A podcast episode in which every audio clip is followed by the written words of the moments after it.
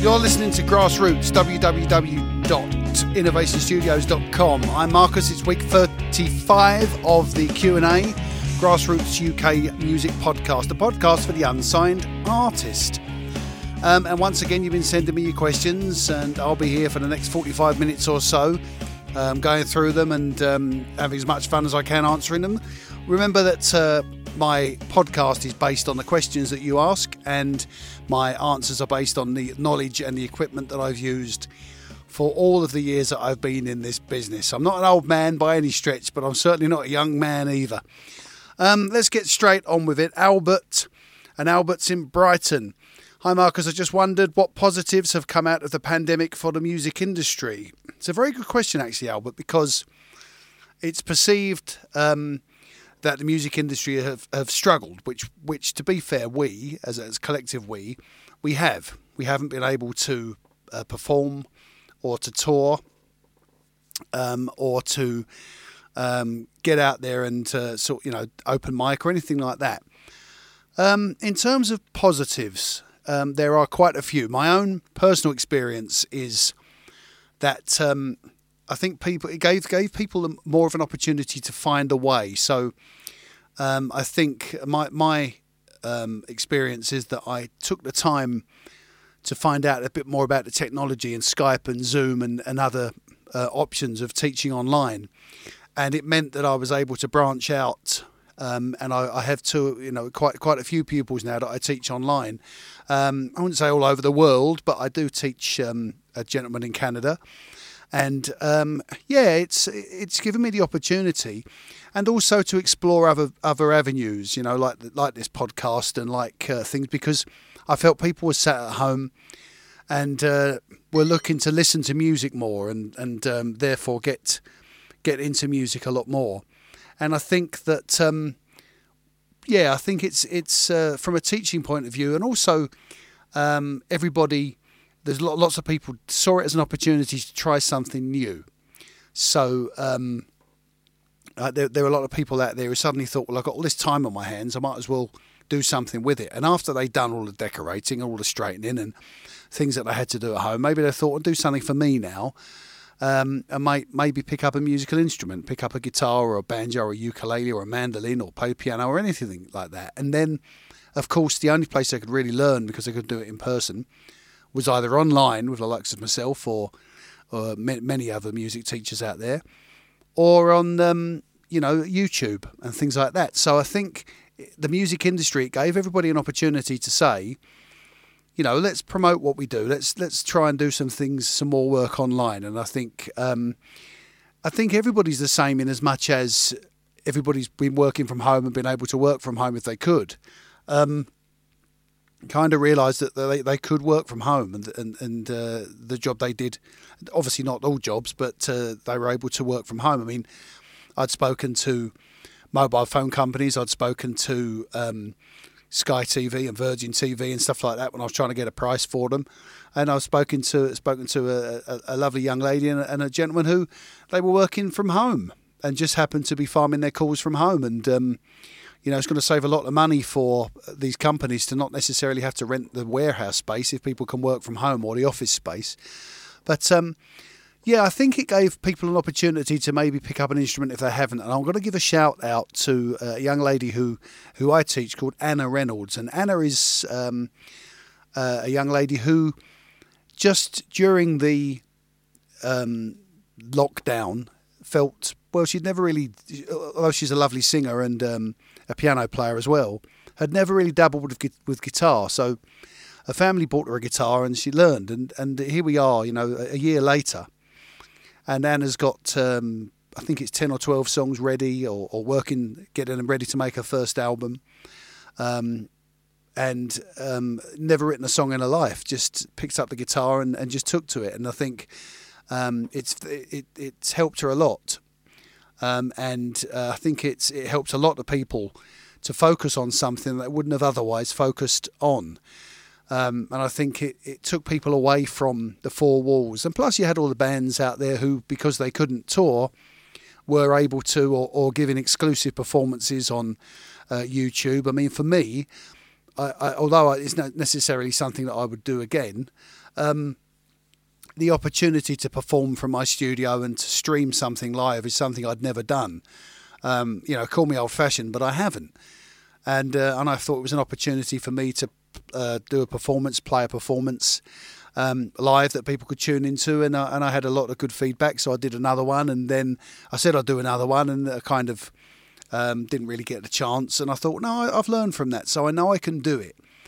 On another level, you've had all of these great legendary artists and bands and some of the upcoming ones sitting around with lots of time. And if you're a musician, if you're a songwriter, what are you going to do? You're going to write songs. So I think, and also not only are you going to write songs, but you're going to write songs without a time frame. So you haven't got to write, you know, a song and any old pap just to make it, you know, to get the songs on the album by the time the release date is due. You can have, you know, 6 months, 8 months to fine tune those songs and to work on them and to work on every single part of them and to tidy them up. So I think over the next 18 months, I think there are going to be some seriously brilliant albums out there from people who, you know, would have made brilliant albums anyway, but have taken this time to write and to record. I mean, you've got, a new McCartney album, McCartney 3, which... You know, he didn't have to do it. Paul McCartney didn't have to do it. But he has worked and been recording an album from home where he could work and play all the parts himself. And I think a lot of these bands, once they're able to get together again, there are going to be a lot of ideas and a lot of really strong ideas because people have had time. Usually in the music industry, you release your first album, it goes okay. The record company usually want the second album the next year. And... if you've got some songs flying about, that's fine. If you're on album 3 or 4, and it's a case of we want something out by Christmas or we want something out, all of a sudden you're on a deadline. And so you have to kind of, you're rushed into doing the best you can with the songs. But if you have time and you don't have to rush, then I think, there are a lot of things, to be honest with you.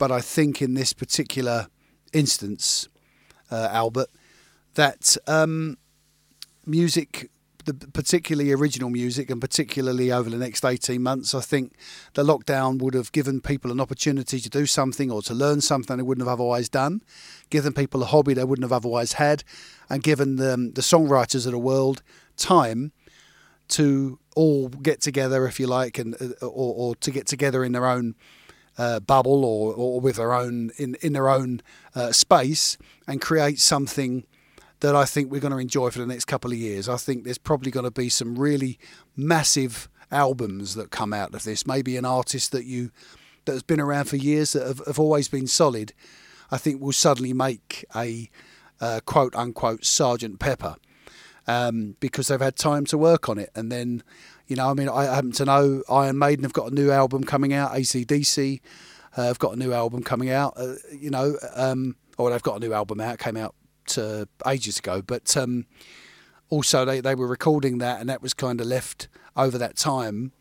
And I think there's going to be a lot of legendary artists. I mean, all right, all the songs are going to be about lockdown or being locked up, or you know, but I think the artists will have an opportunity to have done the best they can, and with no time frame, to write some great songs. And I imagine let's pull a name out of the hat, somebody like Ed Sheeran. I bet Ed Sheeran's next album, I bet it's absolutely fantastic. I mean, his stuff is anyway, right? I'll admit that.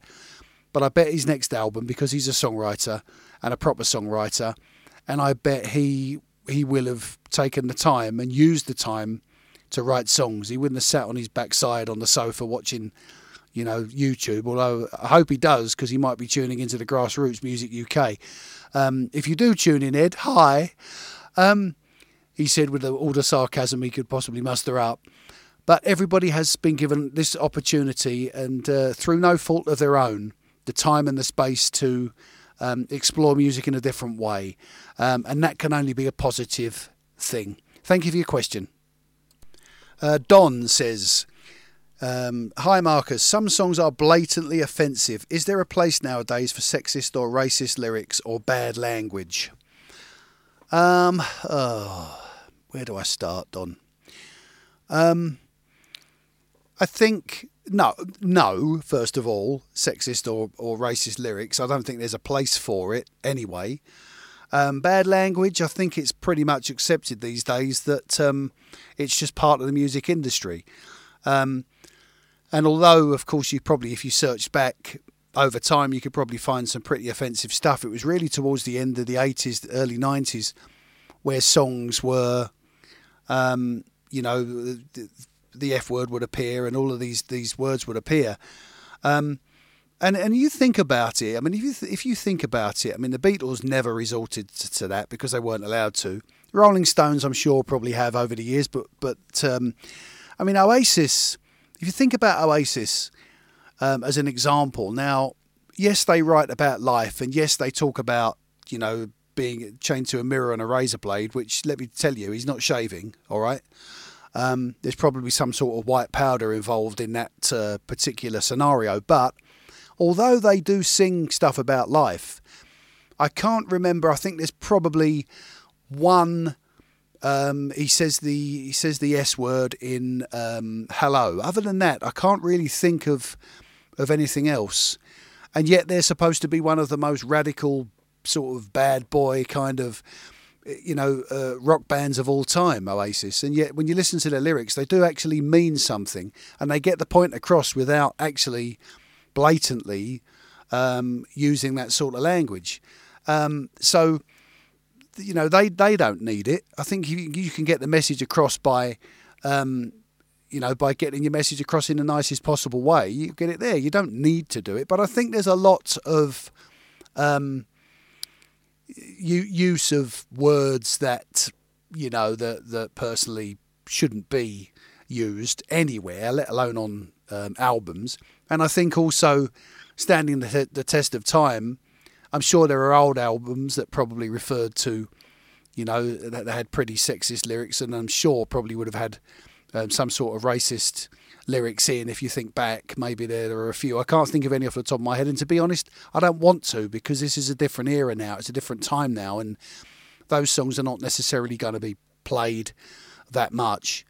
But I think, realistically, I don't think there's a place for racism or sexism or any sort of ism in any culture, in any art, in any particular environment. As for swearing, look, it's just part of it these days, and I know people are still offended by it, and of course that's fine, but it's becoming the norm now. And if you get an album without a swear word on it, it's quite rare these days. So, yeah, I think if you're clever, I mean, you think about other genres or other artists or other things. You know, legendary comedians like Ken Dodd. Ken Dodd could be unbelievably rude. Bob Monkhouse could be unbelievably rude, but never actually directly. They would make the joke, and you would know what they meant. So that in a way, the kind of what's the word, the just the rudeness of that was on you, because you knew what he meant. He just said it. And I think sometimes there are too many blatant lyrics out there that are blatantly racist lyrics and blatantly sexist lyrics. But I don't know, the argument that it's just music just doesn't cut it anymore. So no, I don't think there's a place for it. But swearing, sometimes it depends. I mean, it can be if it's necessary. I mean, look, I'm no old fuddy duddy. Look, I've used unbelievable language. I've used unbelievably foul, disgusting, vulgar 4-letter word language to describe a hamster coming out of its house.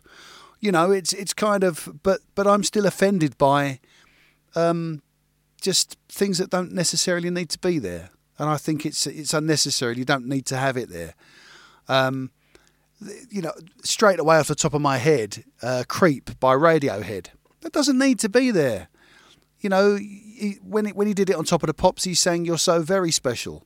So sing "You're So Very Special." It doesn't take anything away from the song, and all it really does is it kind of divides your audience, because the kids feel bad playing it, and the adults don't let the kids play it. If you want your record to be music, or your music to be heard by all genres, all age groups, all religions, all cultures, then kind of play by the rules a bit.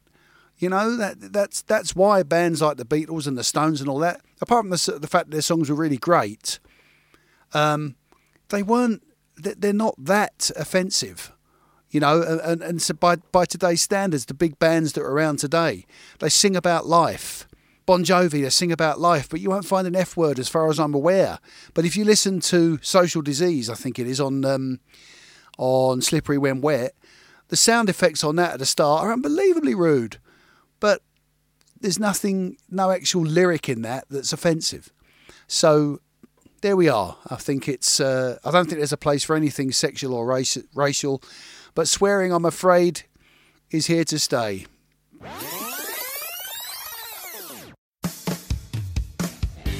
Do you have a song in your head? Turn your ideas into full songs. With a team of professional musicians, engineers and producers, we can turn even the simplest demo into full studio quality recordings. Go to www.innovationstudios.com. Allison. And Allison is in Clacton. Hello, Grassroots. When have you most needed music, and has there been a time when you couldn't bear to hear it? A good question. When have I most needed music? I think any time in my life, and I know I'm not alone with this, all right?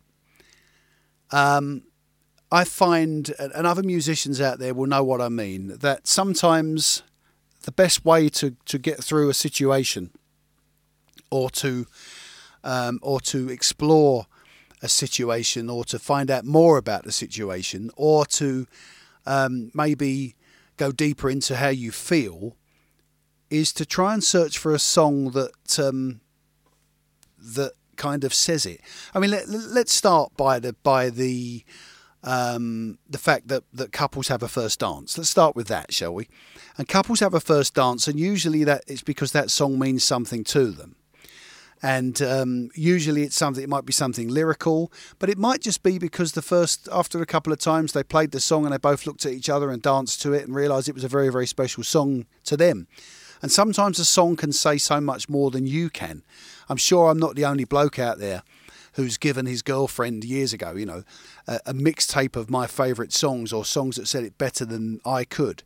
So when music is an opportunity for you to... First of all, get in touch with your inner self and your real emotion. And you can write a song that nobody ever needs to see.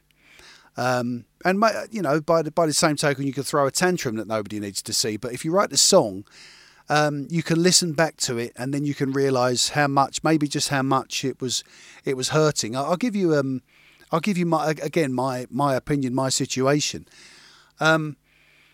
Losing my dad was hard, right? And hard is the biggest understatement I could ever tell you. It was terrible. It's agony.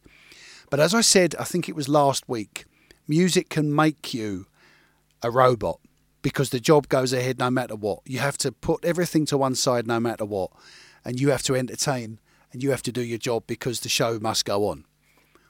And I found that on the days when I couldn't get in touch with the sadness or I couldn't find that feeling, I'd struggle. I'd think, oh my God, I can't get in touch with anything here. What's going on? And then I wrote the song. And when I listened back to it, it absolutely broke my heart. But it didn't break my heart when I was writing it because I was being creative. It was only afterwards I listened back to it and I suddenly realised, and it broke my heart because I realised, you know, my goodness me, I feel like that. And I hadn't realised. So... subconsciously, music can fall out of you and can send a message from right deep in your soul, right deep in your subconscious. And whenever I've needed music, it's always been there for me. And it might just be that sometimes you're feeling a bit low, sometimes you're feeling a bit old, right? Sometimes I look at it and I think, you know, here I am, I'm in my sort of mid to late 40s, my daughter's 14, my son's 11. They're both at big school now. And I feel, my goodness me, where have those years gone?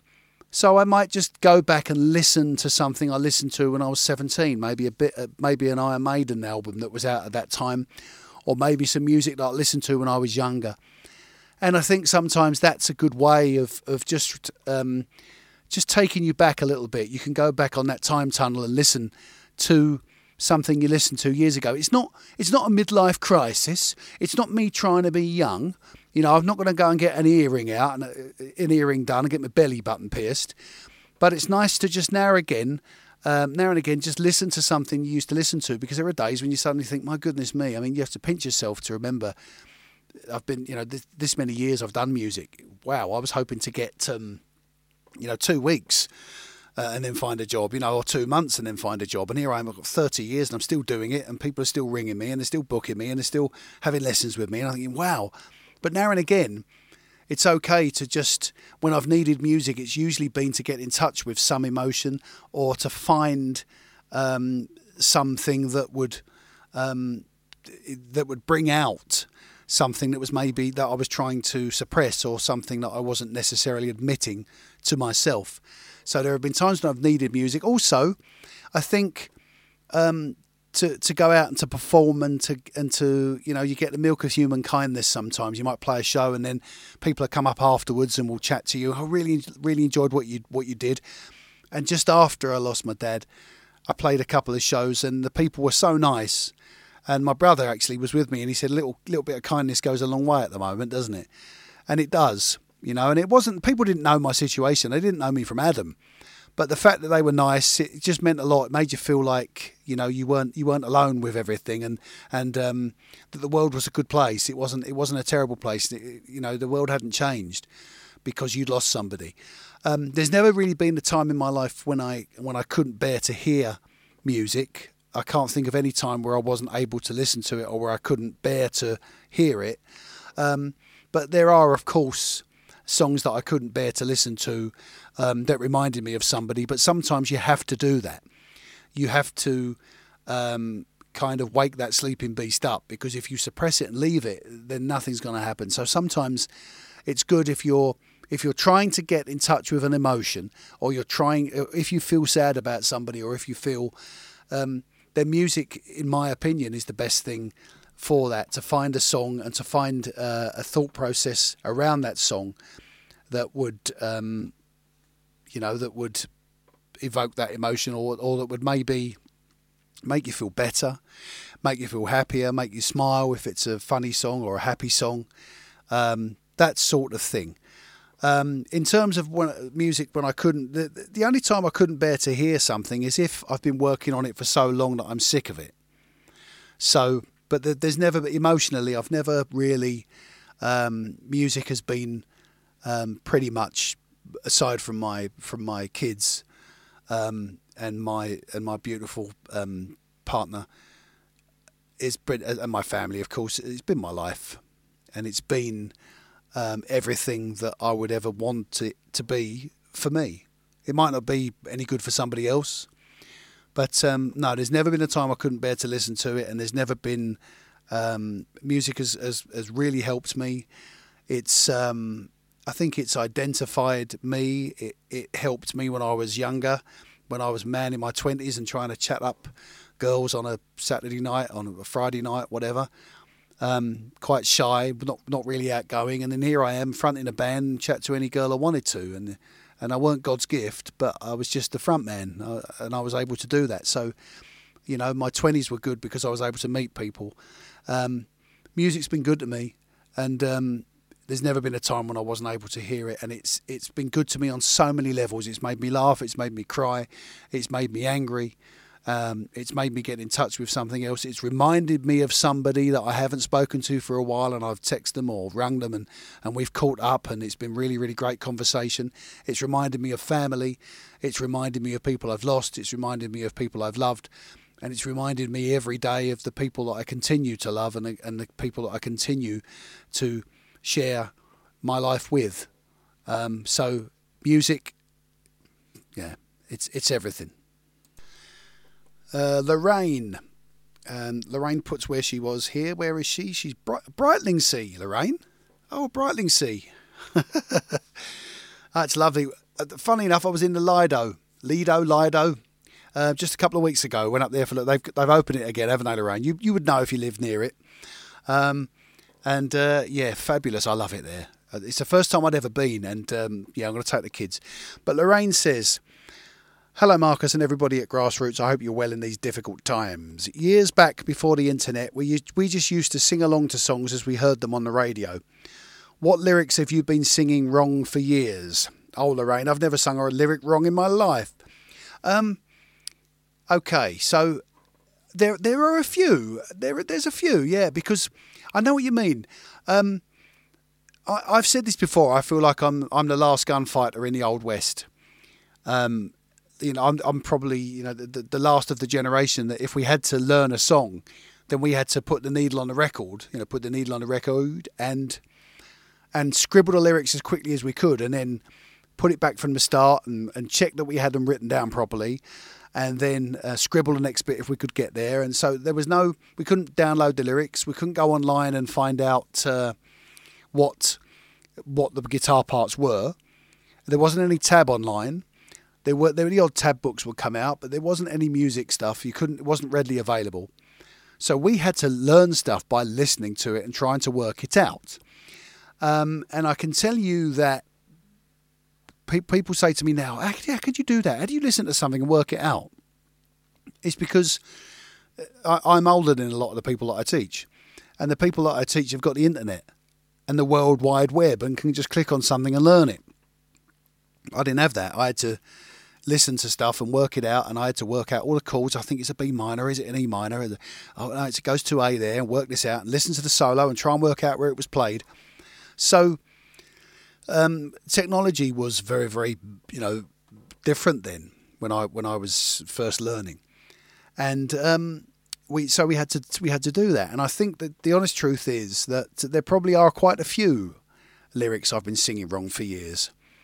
But my answer to that is I haven't really gone back and printed off the lyrics. I've always gone by what I sing, because I learn the song by listening to the song. And if now and again, yeah, I'm trying to think off the top of my head if there's anything that I'm singing wrong.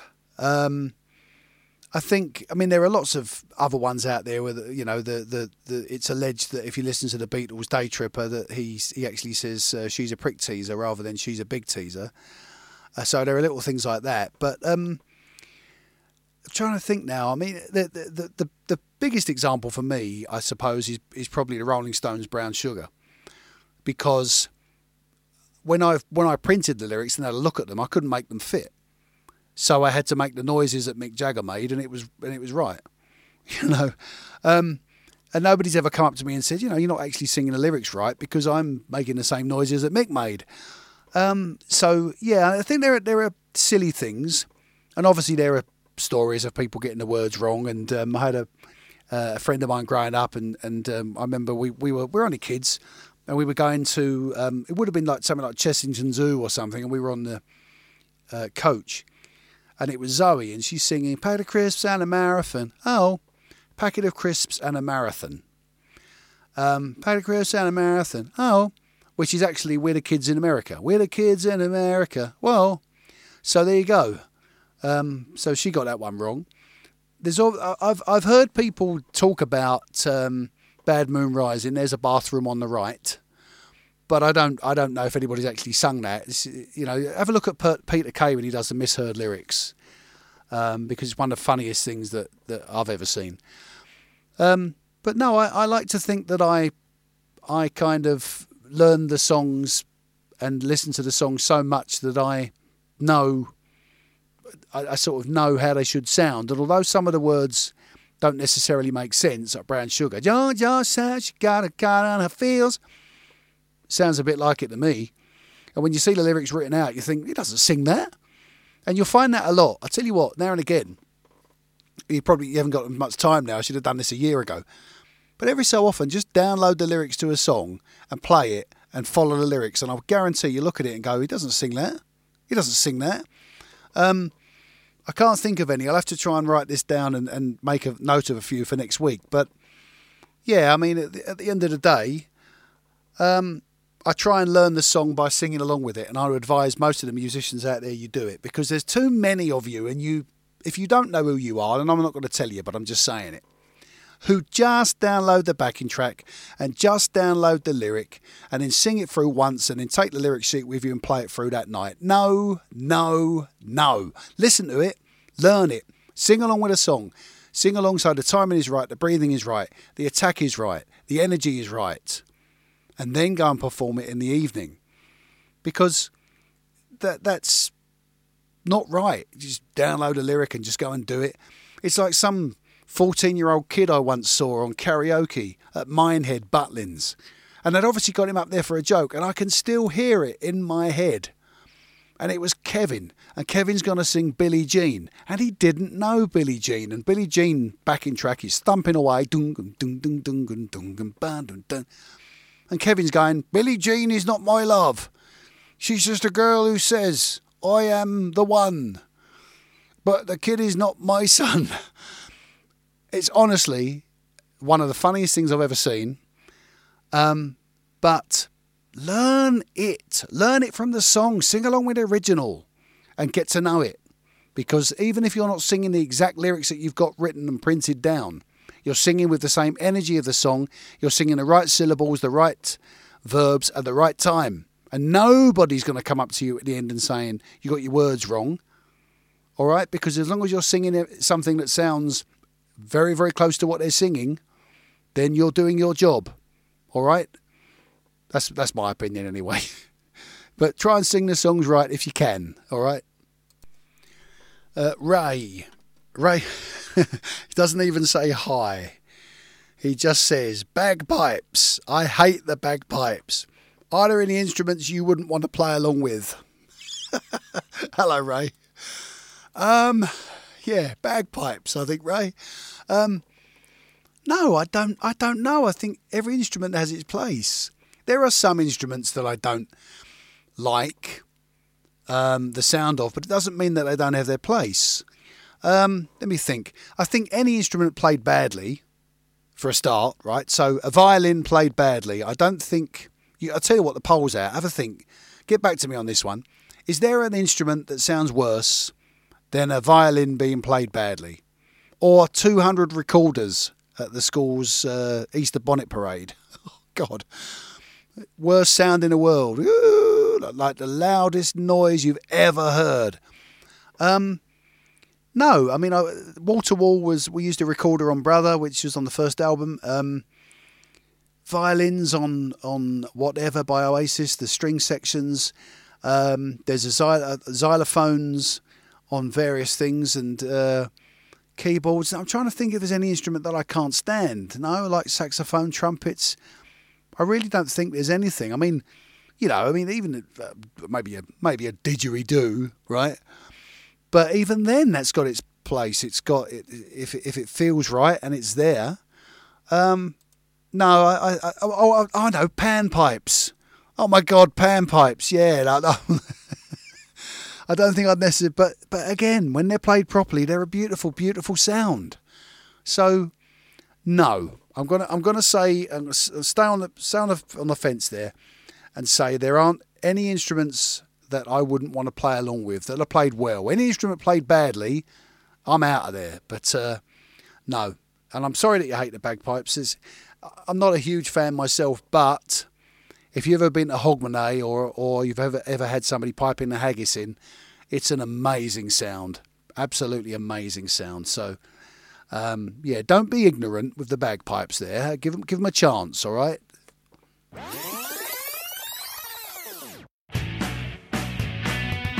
Innovation Studios is the perfect place for any aspiring singer-songwriter to take their journey to the next level. Whether that be starting at the basics and building a solid foundation on your first instrument, learning the best ways to perform your first open mic, or refining your current set with an experienced performer, or recording a polished album at the highest of standards. With soundproofed walls and perfect ambience and acoustics, our studio is also a great place for a budding producer to learn their craft, hone their skills and begin producing music. Check out what we have to offer throughout our website. Go to www.innovationstudios.com.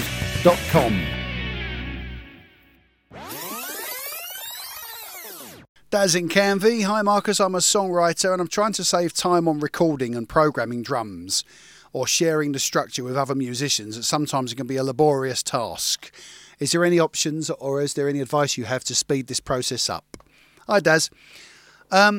Yeah, you need to know your own songs inside out when it comes to programming drums. What you don't want to be doing is listening to it as you program the drums. What you need to do is get a pen and paper, listen to your demo, and then count the bars. So you need to learn how to count the bars and learn also how to play the song at probably 200 miles an hour when you're trying to work with other musicians. If I just grab my guitar for a second. So you're trying to work something out, and you suddenly find, oh, I need to go through this. So you can say, okay, right, when it goes like this, the song is da da da da da da da da da da. And then what the band do is you go, so it does that again. 2, 3.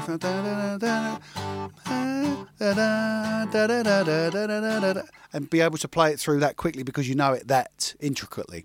The other thing as well, when you're programming drums as well, usually it works in three straight beats and then a fill, or 7 straight beats and then a fill. 7 straight bars of beat, that is.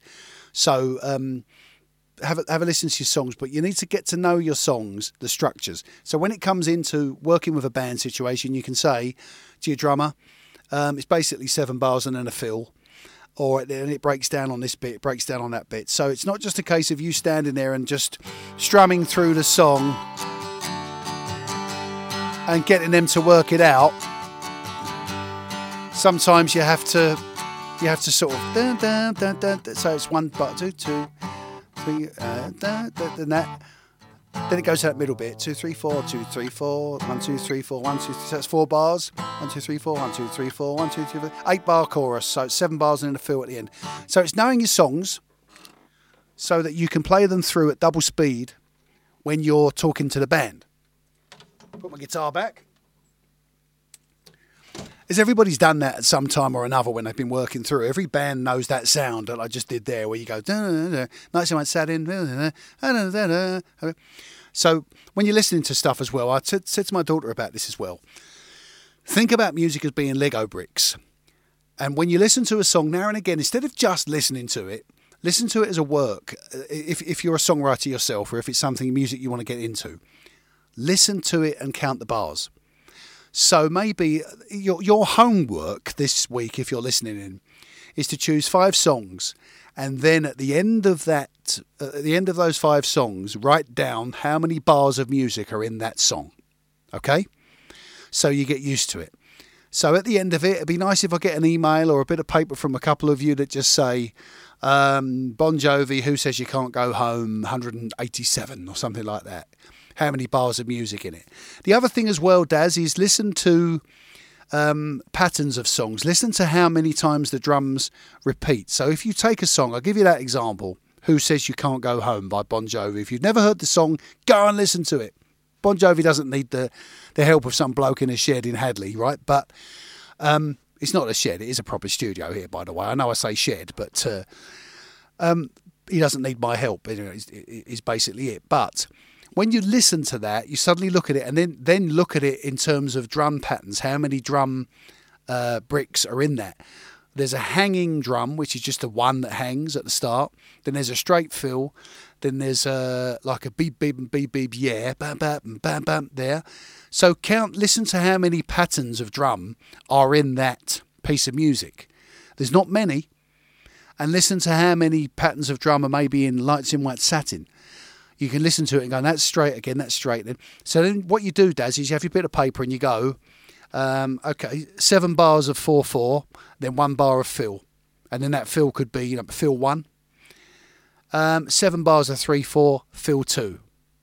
7 bars of 4/4, fill 1, whatever. You know what I mean? So when you write it down, you're seeing it as where your verses are. So instead of writing out your lyrics and your chords above the lyric, on the back of that page or on the bottom of that page, write out the structure in blocks, in top line music, what they call top line music. And what that is you just need to draw a box and write in it what chord you need to play for that bar. And then so it might just be 4 bars of A, and then 2 bars of D, 2 bars of A, 2 bars of E, and then 2 bars of A, which is a 12-bar, I think it's Johnny Be Good, right? So if you think about Johnny Be Good as a piece, you look at it and you say, okay, right, mostly it's 2 bars of A, 4 bars of A, 2 bars of D, 2 bars of A, 2 bars of E, 2 bars of A, right, if you're playing it in A. So that's your structure. But there are a couple of times where at the start there's a stab on the one, stab on the A, 2, 3, 1, 2, 3, bam, bam, bam. So you have to program that drum. After that, that repeats itself a couple of times in the song. So get to know the song in terms of what the drums do. And also now and again, being a musician is not about, I was talking to Richard about this, Richard Hughes, who I've been working with, and he happens to be a neighbour of mine. He's a great guy. And I was chatting to him the other night, and I said that being a musician is not about hearing your instrument. It's not about your instrument being so loud that you can hear it. It's about you being able, it's about your instrument being at the right level, but you being able to focus on it.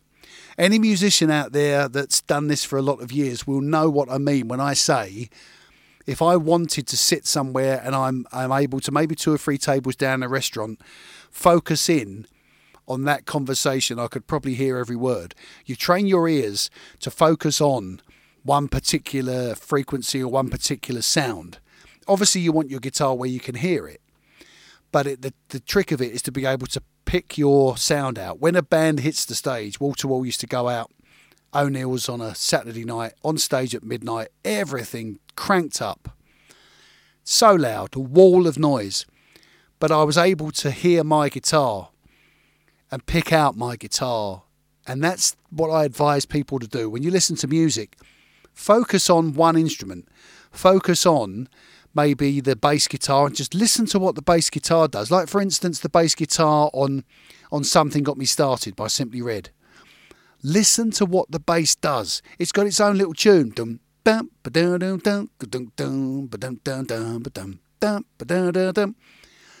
listen to the whole picture or look at the whole picture. Pick out little corners. Look at little things. It's like the famous painting of the Last Supper. I've never seen it in person, but I am reliably informed it is huge. Now you can stand back and you can look at the whole thing. But if you get closer, take the time, you can find out the individual detail of that, the different colours in it, the different expressions in it, the different facial expressions, the different way that the paint and that the artist has used light and shade and all sorts of things. So music's the same. Don't just listen to a piece of music and sing along with it. Focus on one particular instrument. So the bass line in Something Got Me Started. Listen to the Eternal Flame by the Bangles. You suddenly find that there is a, it's like, I can't think what it is, like a finger bell or something, some sort of little bell that's I think it's on the 2, the second beat of the bar, but it's only the first time through. Listen to Survivor, Eye of the Tiger. When that kicks in, remember that Eye of the Tiger, the second time through on that intro, it's late. Dum, dum, dum, dum, dum, dum, dum, dum, dum, dum. Then the second time, dum, bam, bam, bam, bam, bam, bam, comes in late. Listen to it, then you'll know what I mean. Listening to for things like that, because it's not just a case of doing things the same all the time. So as I've said many times before, Daz, in order to write stuff yourself and to explore stuff yourself, you need to be able to explore other people's stuff and listen to other things. When people have heard me play acoustic guitar and said a really good show, I've not been alone in my head. I never am, to be fair, but I've not been alone. As I've been playing, I've been able to hear what every member of the band, if there were one, would have been playing. So I'm just kind of reacting to what I do and enjoying it. But in my head, I've got the drums, I've got the metronome, I've got other stuff going on. So it keeps me busy. But learn how to structure your songs and how to count bars and how to very quickly program the drums. Because usually you find a lot of the drum stuff is repetitive. 1, 2, 3, 4, 1, 2, 3, 4. So how many of those are there before there's a 2, 3, 4, before there's a fill? Learn about how drums are done and how many bars are in each structure, Daz. But if nothing else, mate, good luck for it and with it, and thank you very much for listening in. That pretty much wraps it up for today. I've had a lot of fun. It's not been so warm today, but it's been a pretty warm week out here, hasn't it? So a bit cooler today. I'm going to go in and indulge in a hobby of mine and a real passion of mine. I'm going to watch the darts tonight, all right? Take very good care of yourselves out there. Don't forget, www.innovationstudios.com is the website. Innovation Studios UK at Gmail if you want to send me an email. You can find me on Instagram at Innovation Studios. You can find the Grassroots page and the Innovation Studio page on Facebook. And I'm under Innovation Studios, I think, on Twitter.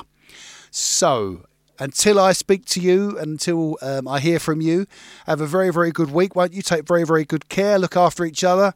And I'll be back soon, all right? Next Friday, every Friday, 6 o'clock, the Grassroots Music UK podcast. I'm out of here.